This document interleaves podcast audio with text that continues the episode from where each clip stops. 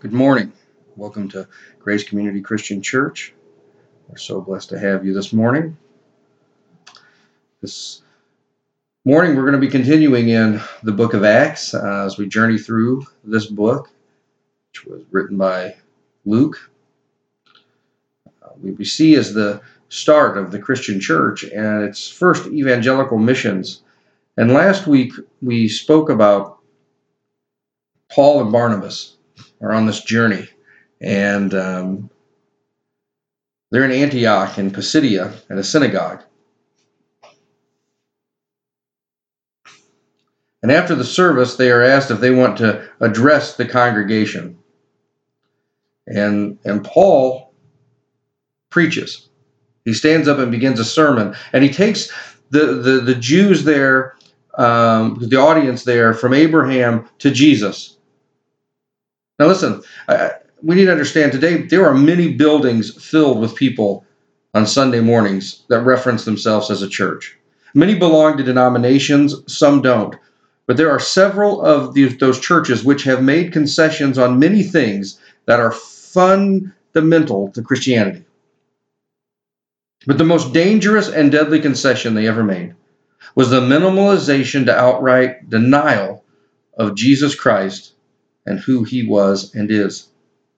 Many of the fringe denominations outside Orthodox Christianity, um, like the Episcopalian, uh, the some branches uh, of the more liberal Methodist groups, United, the United Church of Christ uh, churches on several and several others, have gone as far as to not only say in some of their churches that Jesus is not the only way to salvation, but questioning and denying Jesus was even God.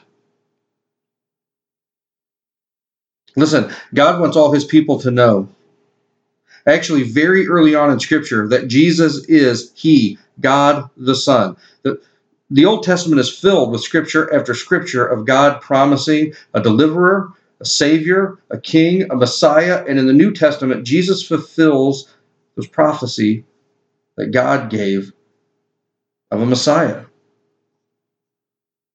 I'm going to look for a second. I want us to go all the way back because there are some prophecies. There are some prophecies that are yet to be fulfilled and will only be fulfilled at the second coming. But look how early on God points out that there will be a coming Messiah, a coming Savior.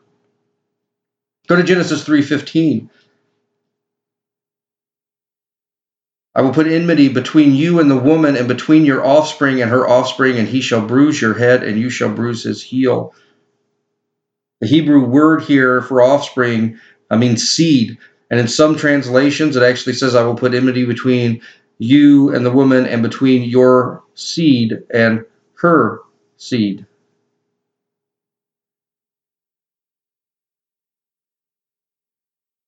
Listen, simple basic biology lets us know that in a In the act of making a child, the woman does not have a seed. But right here lets us know that the Savior will be born of woman's seed, something she does not have, but in the pregnancy for and the birth of Jesus, there was no seed of man provided. The seed provided was fresh and to Mary only. God doesn't stop there, letting us understand the miracle of the birth of Jesus and what a miracle it was to be.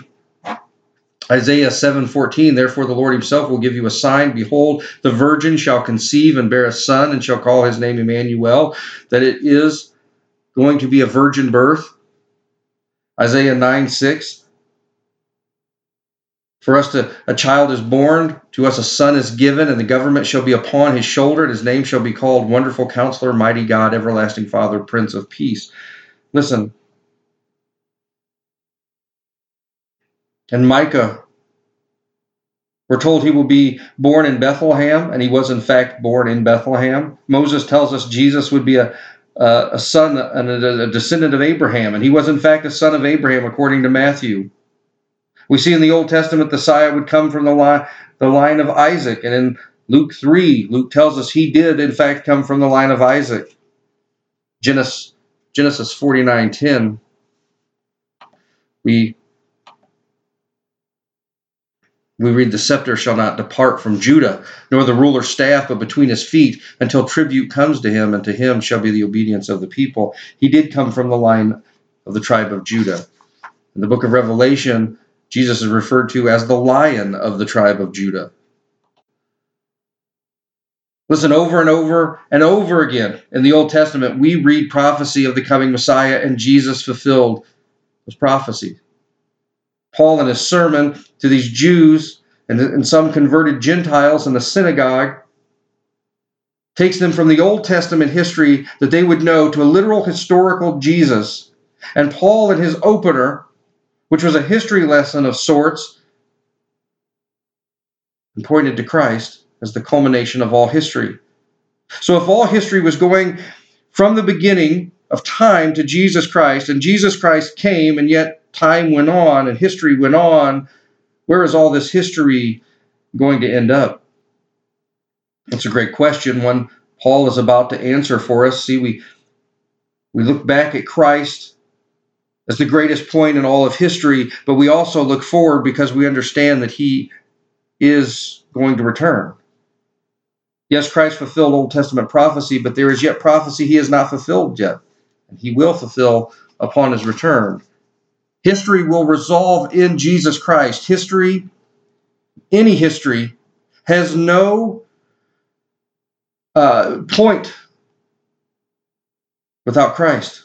If Christ did not come, all is lost and everyone spends eternity in hell. But if Christ, if Christ wasn't going to return, none of God's people will be taken to heaven.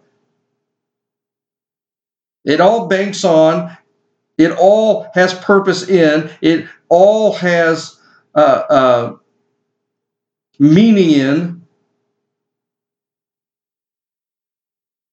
Jesus Christ.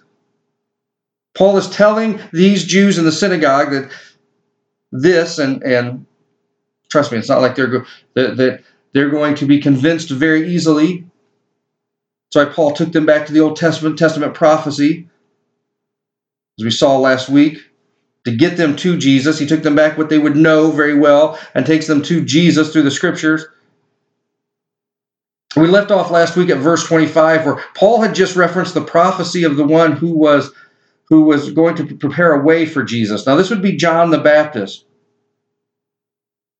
And John was calling people to repent because the Messiah was coming. And there's always a good question about John the Baptist, and that is, um, if John was baptizing people before Christ had started his ministry, and I mean the public ministry, and whose name was he baptizing them in? Was, was this Christian baptism? And the answer is no. Christian baptism is an act of obedience which symbolizes us being buried with Christ. If Christ had yet started his, to start his ministry, let alone yet to be buried, how was John baptizing people? Well, it was a baptism of repentance, as we saw last week. That's what Paul says. The, the Jews who were preparing themselves for the coming Messiah wanted to cleanse themselves of their transgressions, to repent of their sins in preparation of the coming Messiah. John preached, Messiah is coming, turn from your sin and prepare your heart to receive him. John baptizes, or baptisms were baptisms of repentance. Listen, before one can truly come to Christ, they must repent. That is a message often lost in church today. See, in churches today, they are not talking about sin. And if you're not talking about sin, then what do the people think they have to repent from? Repentance is a necessity for salvation. That is non-negotiable. John came before Christ, preaching repentance to prepare those repentant hearts to receive Christ. So Paul has covered history, and Paul now prepares for the future. Turn with me, if you would, to Acts thirteen, starting with verse twenty-six. Brothers, sons of the family of Abraham, and those among you who fear God, to us has been sent the message of this salvation for those who live in Jerusalem and their rulers, because they did not recognize him nor understand the utterances of the prophets, which are read every Sabbath, fulfilled them by condemning him. And though they found in him no guilt worthy of death, they asked Pilate to have him executed. And when they had carried out all that was written of him, they took him down from the tree and they laid him in a tomb. But God raised him from the dead, and for many days he prepared, prepared or appeared to those who had come up with him from Galilee to Jerusalem, who were now his witnesses to the people.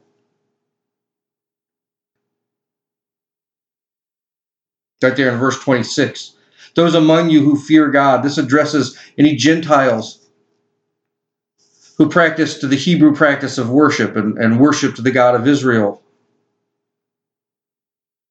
There would have been some in there in the synagogue. But in verse twenty-seven through twenty-eight, for those who live in Jerusalem and their rulers, because they did not recognize him nor understand the utterances of the prophets, which are read every, sab- every Sabbath, fulfilled them by condemning him. And though they found in him no guilt worthy of death, they asked Pilate to have him executed. Paul is telling them how they, the Jews, God's people, and their leaders did not recognize the prophesied Messiah. This, this is turned from a history lesson into an indictment of their whole system. Hey, the people who supposedly know so much about the Old Testament teaching and prophecy, turns out they didn't know anything. They never understood it. They never and they never recognized the Messiah that they were waiting on. And in verse twenty-eight, Paul continues, not only did they not recognize him, but they trumped up charges to have the Romans execute him. Listen, Paul is saying your leaders, your people, they're ignorant. They were ignorant and could not have understood. They couldn't even understand the scriptures that they had claimed to have knowledge of. Understand there's still a lot of that going around. Churches denouncing a historical Jesus. Churches taking out billboards and holding rallies apologizing for biblical teachings on things that the culture seems would be insensitive.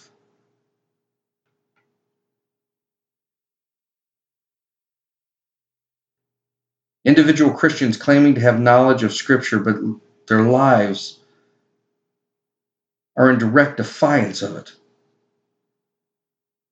Listen, if these people lived two thousand years ago in Jerusalem, they would claim knowledge of Scripture while shouting, "Crucify him," about Christ. They are the ignorant, misled, lost group of today, just as the Jews were then. So if they killed Jesus, that was it. It was over, right? We're right there in verse twenty-seven. It says, which are read every Sabbath, fulfilled them by condemning him. The them being the prophecies in the ignorance. These people actually fulfilled the exact prophecy that they were ignorant about. And the prophecy that they claimed Jesus wasn't fulfilling in their act was an act that help fulfill that prophecy. Verse twenty-nine, and when they had carried out all that was written of them, of him, they took him down from the tree and laid him in a tomb. This is this is echoed hope here when they when they had fulfilled everything that was written about him. That's what they did. They they they sat and they were waiting for the fulfillment of prophecy. And while waiting, they unknowingly were part of the fulfillment of that prophecy. And they, in their ignorance, thought they had ended it. They had him in a tomb. They, they'd put him in a tomb. They'd buried him. And in their hands, they'd washed their hands of it. But verse thirty. Maybe the seven greatest words. But God raised him from the dead. But God the Father raised God the Son from the dead. Listen, just like these denominations today or these churches today who believe that they could fill the building if they just got rid of Jesus. So they make him a myth. They make him just merely a moral teacher. Just focus on the morality of Jesus. Don't worry about a historical Jesus. They say he was a mere man or not historical at all. They're tempting, attempting to do the same thing that these Jewish leaders were doing. And it did not work, and it is still not working. By the way, a few weeks ago we talked about how the, the focus of apostolic preaching in the first century was always the resurrection. Exactly where does Paul take them to, but to the resurrection? And then look at verse thirty-one. And for many days he appeared to those who had come up with him from Galilee to Jerusalem, who were now his witnesses to the people. Jesus rose from the dead, and he appeared to his disciples and prepared them to go out and teach, spreading the gospel, making disciples. The Jews thought they had erased him from history, but history culminated in him, and then it spurned on from him.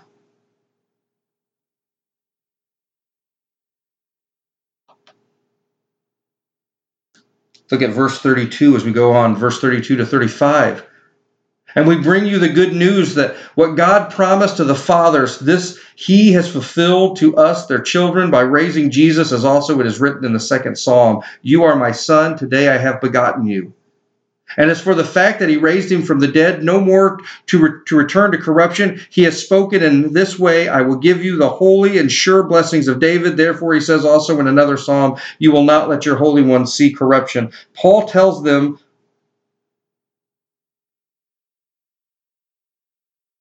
And, and and and here we are, witnesses to you, and we have good news.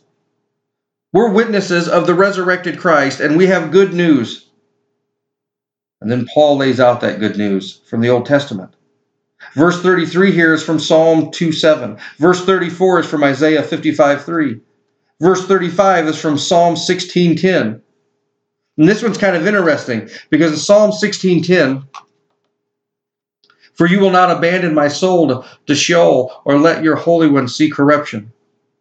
See, many people who have never really studied Scripture argue that this verse is talking about King David.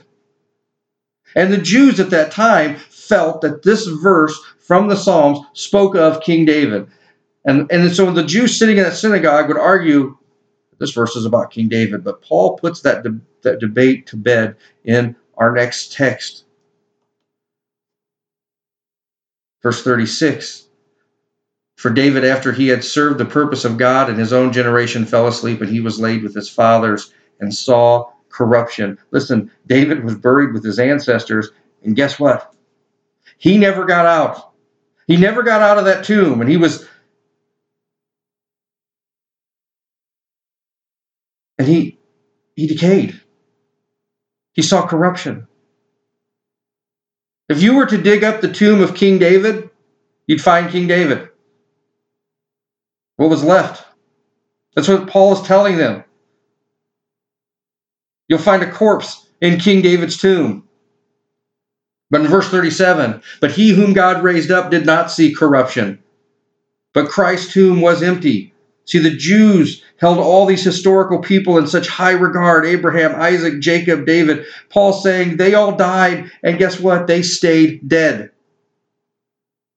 Jesus came out of the grave. He defeated death.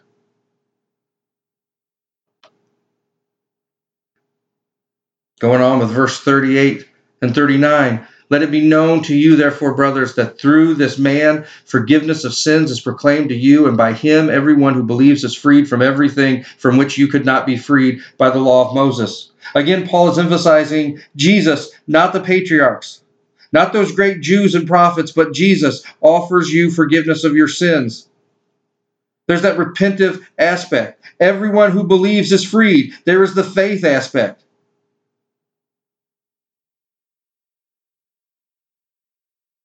Then he states the law that you've been attempting to keep, it cannot save you.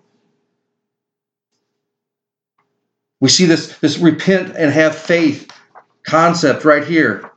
Listen, everyone whom is saved or will ever truly be saved must understand that they are a corrupt sinner, and how horrible sin is, and how, how bad God hates sin. We are no longer talking about sin in churches today. We have very famous pastors who are claiming, we don't talk about sin because people, it makes people uncomfortable. Why are you worried about their comfort? Worry about their salvation. Worry about their righteousness. Everyone must understand that they are a corrupted sinner, and how horrible sin is, and how bad God hates sin.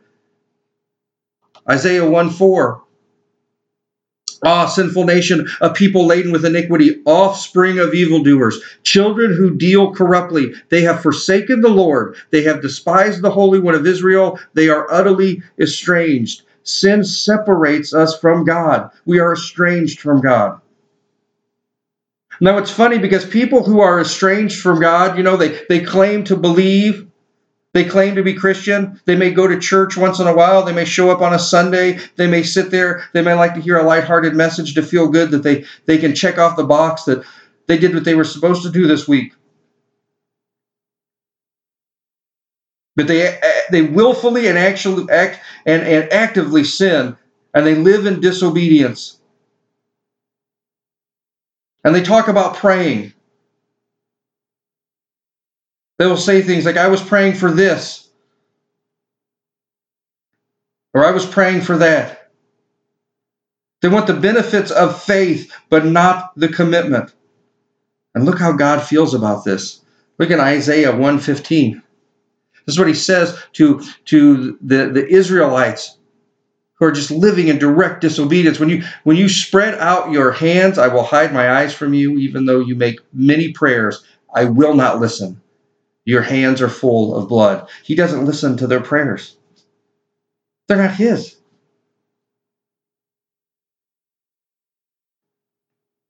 These unrepentant people who don't understand that they're sinners, they do not see themselves as sinners. They don't, they're willfully and actively sinning in life, but they like to talk about and throw about the verbiage of Christianity. They like to say that they're praying. They're allowed to sit in pews and never grow and never mature. To hold on to this, their sin is separating them from God. They are they're estranged from God. That is how grievous sin is. So we are called to repent, to turn away from willful sin. That's the only way God can even hear us and look upon us, crying out to a righteous and holy God.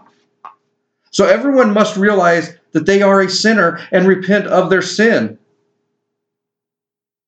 But they also need to know who to turn to and who to have faith in. Can't just turn to anybody and have faith in anyone. There are some churches that actually, actually preach that, or so-called churches.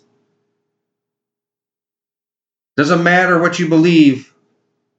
Doesn't matter who you believe in. Just matters that you're, you're here. Just matters that you believe in something. No, it is very important that your faith is in Jesus Christ. Because he's the only one who is capable of saving you. He's not a myth.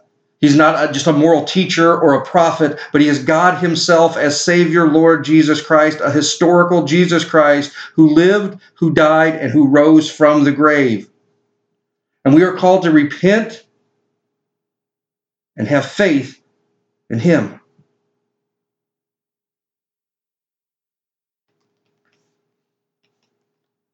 I'm a sinner, and I must repent, and I must have faith, and who I repent to is capable of saving me. Look, you cannot be saved without repentance, and you cannot be saved without faith. Repentance from your sin and faith that he, Jesus Christ, died on the cross and rose from the grave, returning to heaven, and he will come again. But look, Paul, Paul wants to make one point very, very clear here. Look at Acts thirteen, forty through forty-one, the, the end of our text today, this last point. Beware, therefore, lest what is said in the prophets should come about. Look, you scoffers, be astounded and perish, for I am doing a work in your days, a work that you will not believe, even if one tells it to you. Now, this is a prophecy from Habakkuk one five. See, back in Habakkuk's day, Israel was, was a red-hot mess. And God tells Habakkuk to tell the people that he is going to do a work that even though Habakkuk tells them, they will not believe. And that work is judgment. God says, tell the people judgment is coming, but they won't believe you. See, it, it addresses Israel's unbelief and their rejection of God continually. And what did God do in Habakkuk? He sent the Chaldeans in, and they took and they, they destroyed Jerusalem, and they took the Israelites to Babylon. Judgment. Man, if only somebody had told them about it.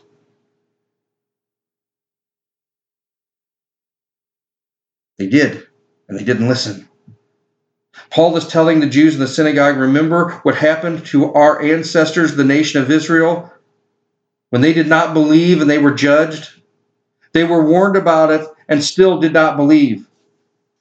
Look at verse forty-one again. Look, you scoffers, be astounded and perish, for I am doing a work in your days, a work that you will not believe, even if one tells it to you. See, the hardest thing for people to believe about God is that he will judge them. No one wants to face that. Everyone wants to, to, to see God as this all love. He's only love. They only want, they don't want to look at any other attribute of God. And they only want to see Jesus as, as, as this long-haired, flowing in the wind person with a lamb around his shoulders, walking around just hugging everyone. See, if you never talk about judgment, if you never talk about the future coming judgment, people love talking about God's love and the social gospel and acceptance, but no one wants to be judged. Don't talk about judged, fill the building. Start talking about judgment, you're showing them the exit. And so, so many pastors today in these churches are scared to death to talk about the coming judgment. And here Paul is standing in front of these people, and he's directing them that this is a historical Jesus who lived. He died on a cross because you people put him there. And he rose from the dead, and he is coming back. And he is going to be in judgment. You will be judged. You see, we have this very warped sense of love in our culture today. We've allowed the culture to define what even us, the church in the Western world, views as love. That if I love you, I accept everything about you, and everything's okay, and everything's all right. And that is not biblical love. Biblical love is I, I love you so much that even in the face that you may hate me for it, I'm going to share the truth with you because you're standing on a railroad track and a train is bearing down on you, and I do not want to see you get hit. I mean, how bad do you have to hate someone to, to believe there's a hell and to supposedly love them while they're doing the exact thing that keeps them from the person who could save them from that hell?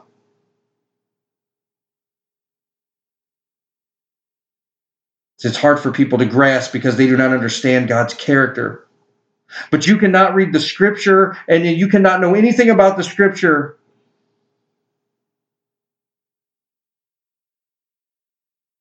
and not accept that God is a judge and his judgment is coming. See, people like God as Santa Claus. He's always giving and jolly. He's their personal A T M. I want to go out and live any way I can. I want to live in direct defiance of his word and in direct defiance of him and no obedience to him in any way, shape, or form. Or I want to I want to be obedient to him on my terms. I want to worship him on my terms. And yet I want to use him as an A T M and pray for things that I want or when I'm in trouble. And I just want to I want to go and get what I want out of it. You read the Old Testament, you understand how he feels about sin. There is a hell, and the scripture tells us that the fire is never quenched, and there is weeping and gnashing of teeth from pain. And just because someone doesn't believe, it's not going to save them. If I'm driving eighty in a fifty-five, and I get pulled over by a police officer, and I say, sorry, officer, I don't believe that it's only fifty-five through here. He's not going to say, oh, well, you're free to go. If you don't believe it's fifty-five, I mean, I guess it's what you believe it is. No one's going to look at me like I'm nuts.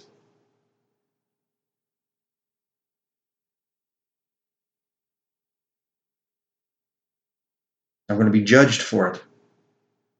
But God knew people would not believe, even though people tell them. And Paul gives an invitation in the last few verses, thirty-eight through forty-one, and it's summarized by all who believe, all who repent and put their faith in Christ as Savior, you're forgiven and justified. But for all who do not believe, judgment is coming, and you will not believe it. But your unbelief will not stop it. Paul lets us know a real truth, that God is a God of grace, and his grace is extended to all those who repent and have faith in his Son, Jesus Christ. But a foolish man rejects God even when he is told, and he's blind and he's unable to see the truth before him. He's dead in his trespasses. Christ offers life, eternal life, for all who his Father calls. When we take this message of the gospel into the world, we understand that people will reject it. They do, they do not want to face that they will be judged for their disobedience.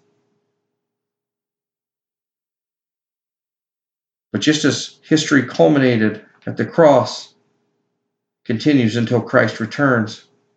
And his return to judge, to separate the wheat from the tare, as sure as people will reject it, there are hearts that are being prepared to receive it, and to receive the same message that Paul presented here, and it is still relevant today. There is a judgment coming. Repent and have faith.